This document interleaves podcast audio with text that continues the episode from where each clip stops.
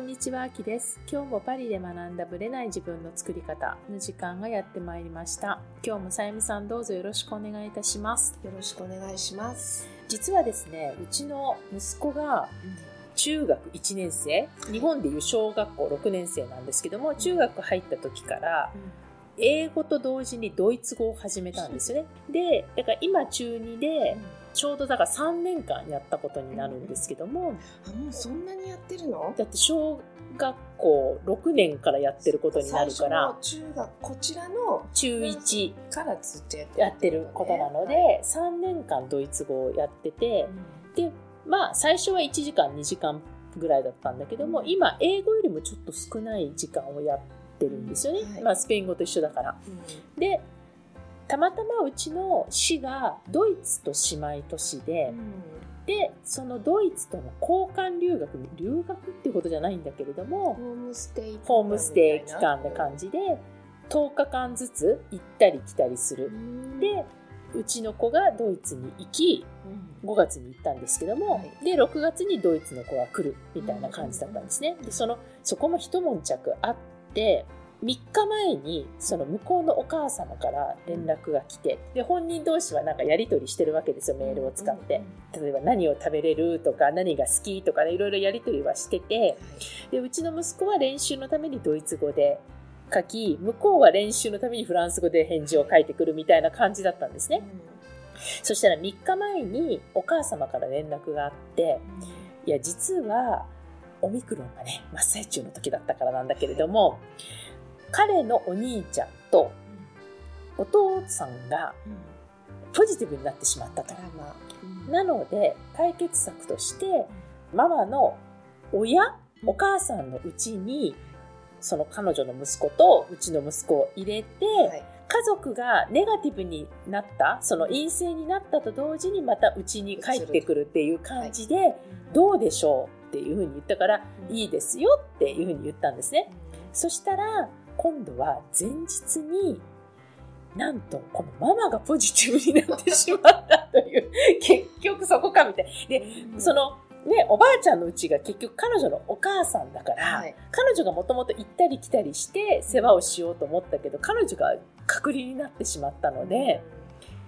うちではもう預かれませんみたいな事態になったんですよ。大変な大変なんですよ。そしたら前日に決まっちゃったから、もううちのそのドイツ語の先生とわーっとやり取りをし、最終的にはもともとそのホームステイのフランス人家庭とドイツ人家庭のバランスがちょっと違っていて、ドイツ人の方が多かったのかな？だからフランス人の方でドイツ人の子を2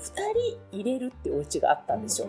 なのでその2家庭のドイツ人のね2家庭のうちどっちかをうちの息子が行き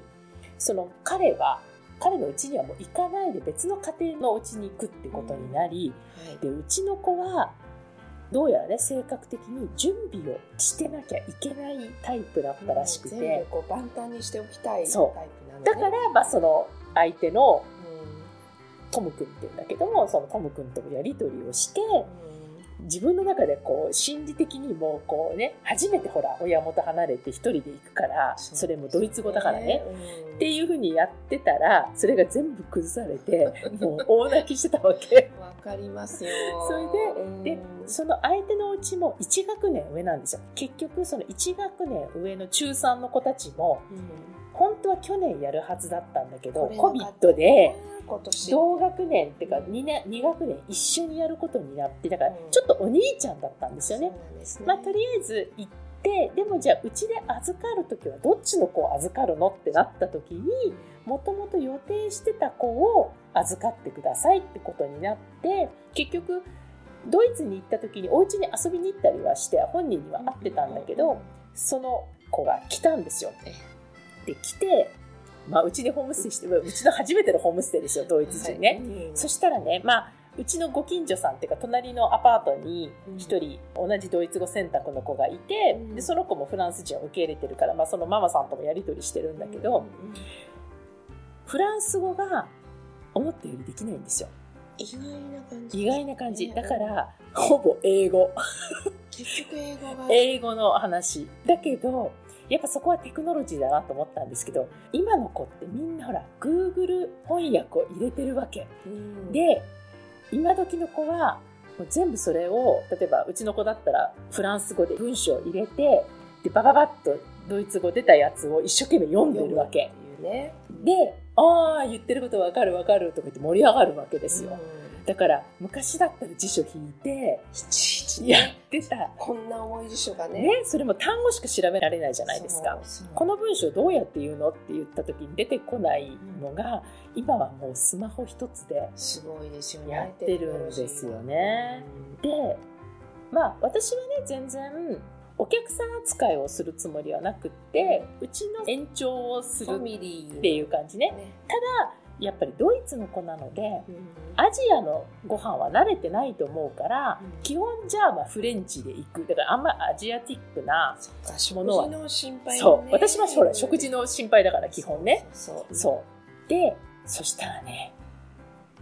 食べれない野菜が、私の斜め上を行ってたというか、予想の、フレンチでも食べれないって感じ。食べれない。っていうか、野菜が食べれない。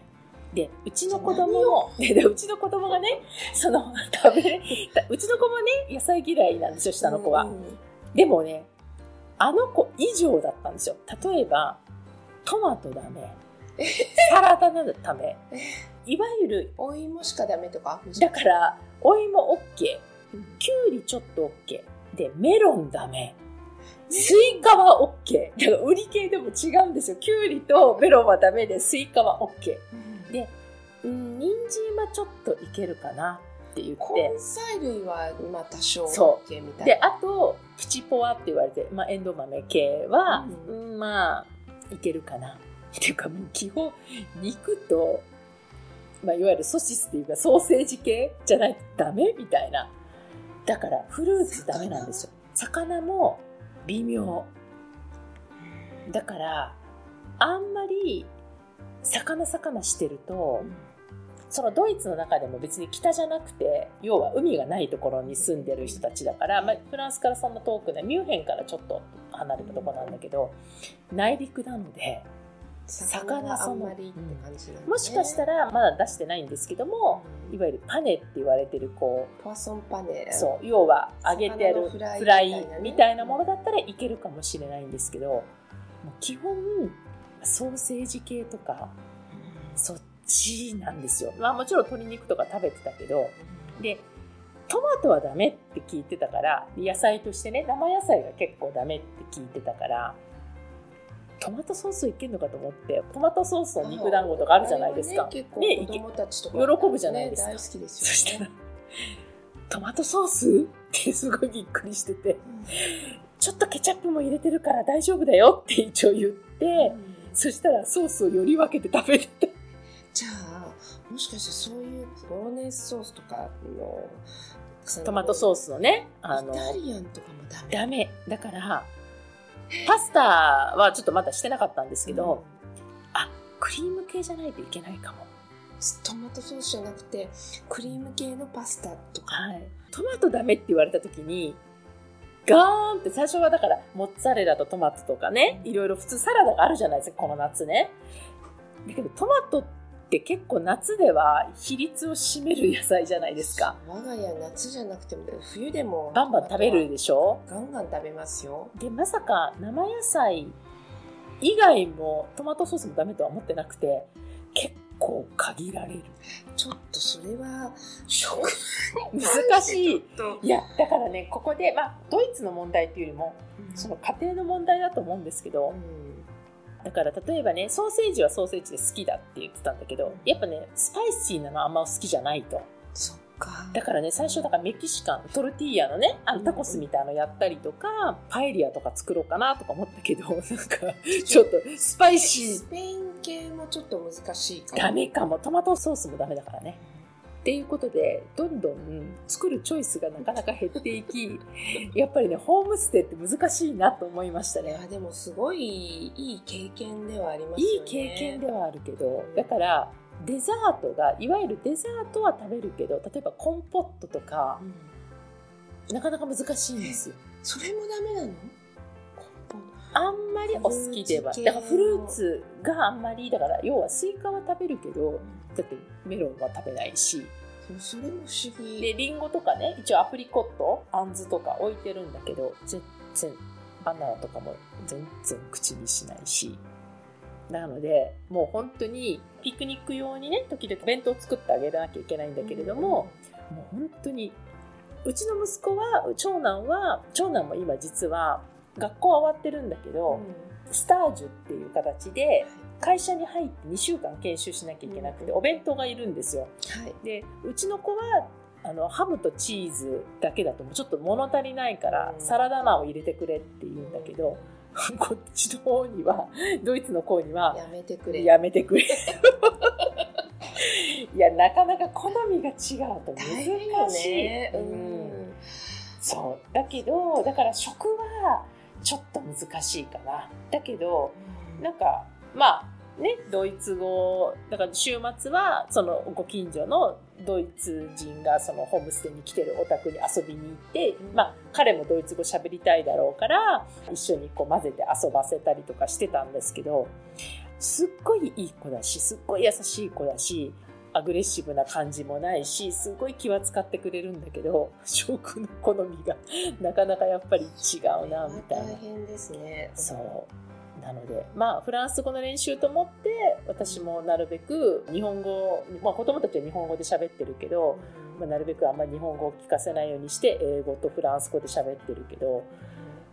もう、どっちかっていうと、うちの息子の方のドイツ語のレベルが上がっていくみたいなあ。それはいいことそうそう。ん結局、うちの夫と息子がドイツ語で一生懸命まあ喋ってあげて、長男と私が全くドイツ語が分かんないから訳してとか あと英語でみたいな感じで言っている、まあ、我が家にとってもなかなか珍しい、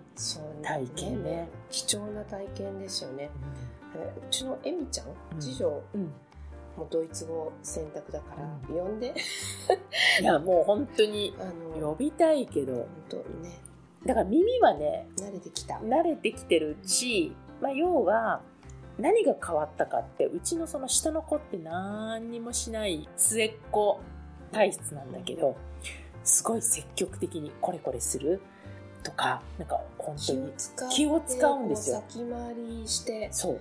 お客さんがいるとこんなに違うんだっていうぐらい片付けしたそれりもこう自分のことでねそう。してる。まあそれもあるんですよだもんよだね、から自主的になると人間はこんなに変わるんだっていう。うん。まあ、うちの子はもともと学校の評価と家の評価が全然ちょっと違うタイプでうん。学校の先生が言ってくれることがいや家ではそんな感じしないんですけどみたいな感じなんだけどすごく積極的で気を使っていてみんなになんかこうするとか言ってるんだけど家ではもうほんと末っ子体質ででも今回ちょっと明らかにやっぱりこう家の外で自分の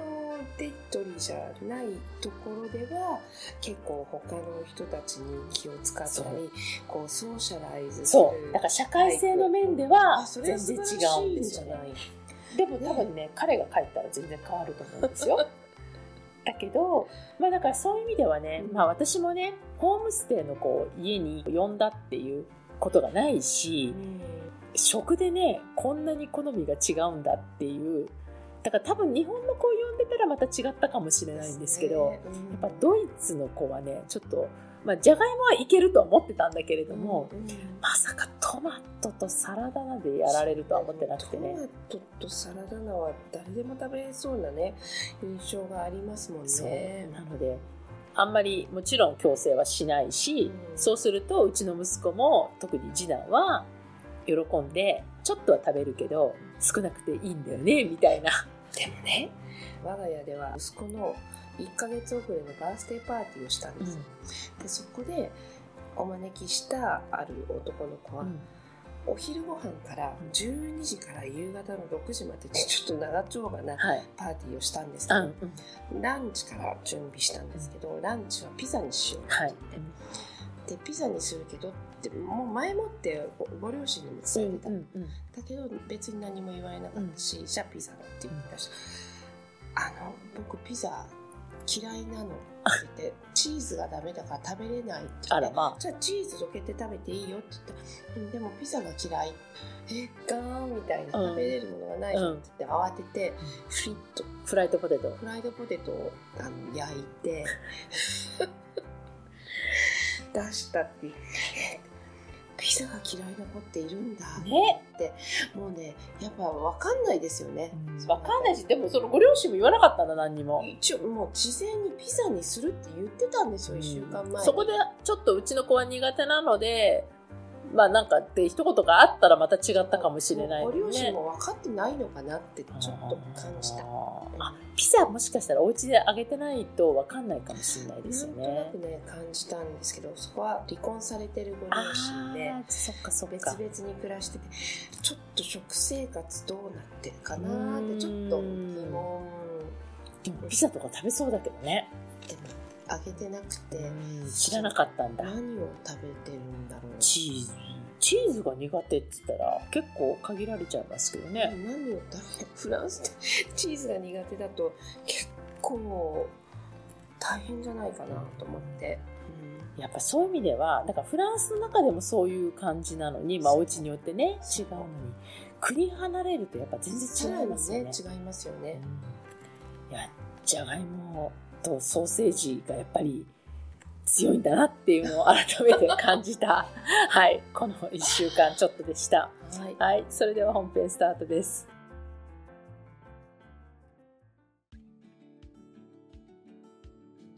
はい、本編です。今日はですね、先日行われました谷山大輔さんと一緒に行ったボディとマインドのワークショップ、まあ、セミナーですよね。そちらのイベントについて簡単にシェアをさせていただきます。東京にね、わざわざ来ていただいてね、やったセミナーなんですけども、今回はですね、本当に遠くから北は青森、西は浜松とか、三重とか、はい、遠いとこからいらっしゃってくださいました。でね、結構ね、面白い回だったんじゃないかなと思うんですけども、簡単にね、お話しさせていただきます。まあ私はですね、どちらかというと、まあパリの話をペラペラっとした感じで、特にボディについては結構メインにね、がっつりやっていただこうということで、まあ、とは言ってもね、ワーク自体は本当に20分、30分ぐらいで、まあ、最初はその座学的なものをお話ししたんですね。で、大輔さんはいつも言ってるんですけど、わずかまあ2時間ぐらいのね、間でも、ビフォーとアフターは必ず変わるっていうことで、まず前からと横から、それからウォーキングのビデオを一人一人のね、スマホに撮りました。で、終わった後、もう一回アフターっていうところで、正面と横の写真を撮って歩き方を撮りました。で、その中でね、まあ、マインドの座学と簡単なワークショップ。まあ、そのマインドの部分はね、私も常に言ってることなんですけれども、まあ、それを体に置き換えた時にね、どういうことが大事になってくるかっていうところでした。で、大輔さんはね、まあ私がとても共感するというか、ずっとね、お付き合いさせていただいている理由っていうのは、一生リバウンドがなく、頑張らない、我慢しない、疲れないで美ボディを手に入れる、入れられると。いうことでね、頑張って、ね、どこかの CM みたいに、もうがっつり食事制限をして、っていうのは、その時はね、一気にアクションを起こしたことで体も変わるけれども、まあそれがきつかったりストレスになっていると必ずリバウンドは起きるんですね。これは体だとわかりやすいんですけど、マインドに関しても全く一緒なんですよ。必ずリバウンドって起こるんです。で、その部分をね、やっぱりこの我慢しない、我慢しないで、頑張らないで、どうやって体を自分のものとしてね、扱っていったらいいのかっていうところをね、お話ししてくださいました。まあ、運動は運が動くので、運動すると運が良くなると言われてます。ただその運動は筋トレをしゃかりきやるのではなく、ちょっとしたコツがあるんだよということなんですね。で、それを、まあ、マインドと食事と運動、習慣っていうところから攻めていくといいんだよっていうことなんですけども、まあ、今回はね、細かい食事の話とかね、習慣の話っていうのはあまりしないで、マインドと運動の部分についてお話ししました。で、マインドの部分もね、どういうところに気をつけたらいいのか。要は、頑張らないとかね、我慢しないっていう具体的なところってどんなところっていうところをね、お話ししてくださいました。まあ、やっぱりね、どうしても、これはマインドもそうなんですけども、例えば、インプットをすごく私たちはしようとするじゃないですか。だけど、インプットしてもアウトプットしないと、そのインプットって全く活かされないんですよね。入れるだけ入れて、便秘を起こしてしまっては、体って健康な状態ではないじゃないですか。なので、まあ、呼吸もそうなんですけれども、吐いて、吐き切ってから吸うっていうのと一緒で、まず出す方が大事。これは汗とか、まあ、排泄物とかそういうのも含めてなんですけども、毒素とか老廃物とかね、呼吸も含めて、そういったところを全部含んでいます。なので、入れる前にまず出すっていう、その発想を考えていきましょうっていうお話でした。で、まあその頑張らないとか我慢しないっていうマインドとはどういうことか。で、実際に運動するときの3つのコツっていうものをお伝えしました。そしたらね、本当にビフォーアフターが全く変わったんですよね。これはね、ちょっと具体的にビフォーアフターがどうだったかっていうフィードバックを感想はいただいてるんですけどね、その話は聞いてないので、またちょっと追ってね、聞こうと思ってるんですけど、私が見た限り、もう姿勢が全く違いました。歩き方も全く違いました。もちろん、歩き方もいろいろコツがあって、まあ一人一人癖があると思うんですよ。で、それによってね、力の加減も変わってくるし、使い方が変わってくるので、私は私へのアドバイスはいっぱいいただいてるんですけれども、多分、一人一人違うんじゃないかなと、個人的には思います。なので、まあ、どこを使って歩くか、どこを意識して歩くか、どこを、の力を入れるか、どこの力を抜くかで、全く体の使い方が変わるということなんですね。私はね、ポッドキャストでもそうだし、まあライブでもね、一緒にご一緒させていただいて、実際に大輔さんのね、グループに入ってらっしゃる方、まあ、知り合いも何人もいるんですけども、本当に体が変わってきている。私以上に変わっていらっしゃる方もいるし、実際にたまたま私も初対面だったんですけども、元々の生徒さんで来てくださった方もいて、彼女は半年で15キロぐらい痩せてたと言っていました。ビフォーを知らないのでね。まあでもすごくスタイルいい方だったんですよね。で、男性の方も全然生活が変わってしまったというふうにおっしゃってました。1時間ぐらい朝ストレッチやってるって言ってましたね。はい。まあだからまあそのストレッチもどういうところを意識してやるかっていうところはね、これから人によってね、アドバイスしていただくことにはなると思うんですけども、まあ大輔さんのもとでね、1ヶ月間、2ヶ月間やれば体は変わってくんじゃないかなと思います。まあそういう感じでね、私自身もね、メルマガとかの読者さんとかね、ポッドキャストを聞いてくださってる方とか、私のライブを見てくださってる方が実際に会いに来てくれてね、で一緒に写真撮ったり、なんか、もちろん私はお名前は知ってたけれども、ね、私自身は相手の方の顔は知らないっていうケースも多かったので、そういった意味でね、リアルの場で一緒に交流できたっていうのは素晴らしい体験だったんじゃないかなと思います。で、それはね、前半で、後半はね、まあ、実際に、まあ、そのグループに入っている人たち向けのホリスティックボディメソッドみたいなものを、まあ、ワークショップみたいな感じで、で、アキさん参加しますかっていうので、じゃあ参加しますみたいな、何やるかよくわかんないまま参加しちゃったんですけども、そっちは、まあ実際に人にね、施術をしてあげられるような、まあワークショップ的な、どこに力点を置いてマッサージをするかとか、どういう体勢でやるかとかね、っていうのをやったんですね。まあ、ありがたいことに、私が見本台にね、お見本として、まあ、大輔さんが見本を見せてくれるときに、私に、まあ、その私の体を使ってほぐしてくれたりしたんですけど、いや、もう、がっつりほぐれましたね。もう、1時間、2時間ぐらいやったんですけど、まあ、大輔さん以外の人にもやってもらったり、まあ、私もどなたかをやったっていうのもあるんですが、基本大輔さんに、前々からね、がっつりほぐしてあげたいと言われてはいたんですけど、実際にほぐしてもらって、自分ではなかなかできないところなんですよ、これ。自分で自分の自重、要は自分の重さを使ってやるには限度がある場所っていうのがあって、そこをね、がっつりやっていただきました。本当に至福の時間で、多分、デトックスが一気にできたと思います。私、まあ、一応ね、暑さもあったし、まあ、いろんな部分ですごくむくみやすいんですけれども、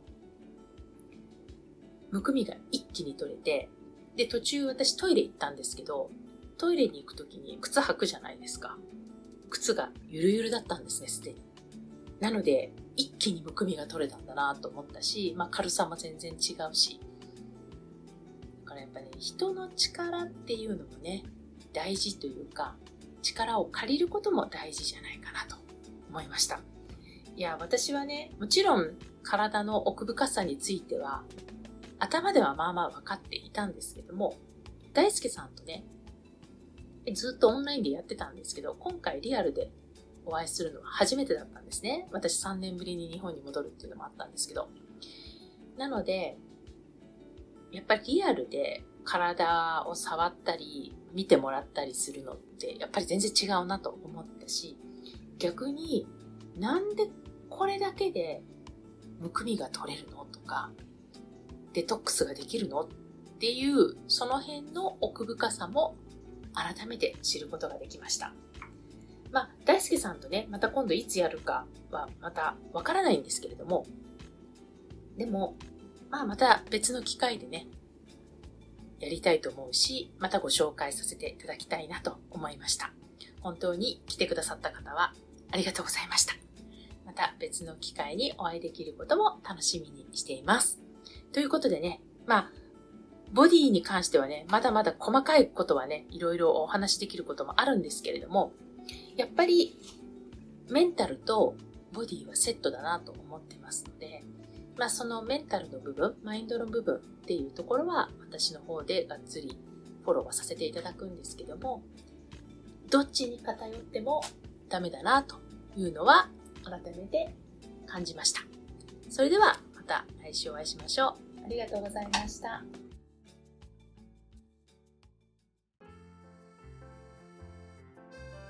この番組は毎週日本時間の木曜日の夜に配信されています。配信場所は iTunes のポッドキャスト、Google ポッドキャスト、Amazon Music、Spotify などから聞くことができます。YouTube も時間差はありますがアップされています。iTunes のポッドキャストは登録ボタンを押していただくと自動的に新しい回が配信されます。また、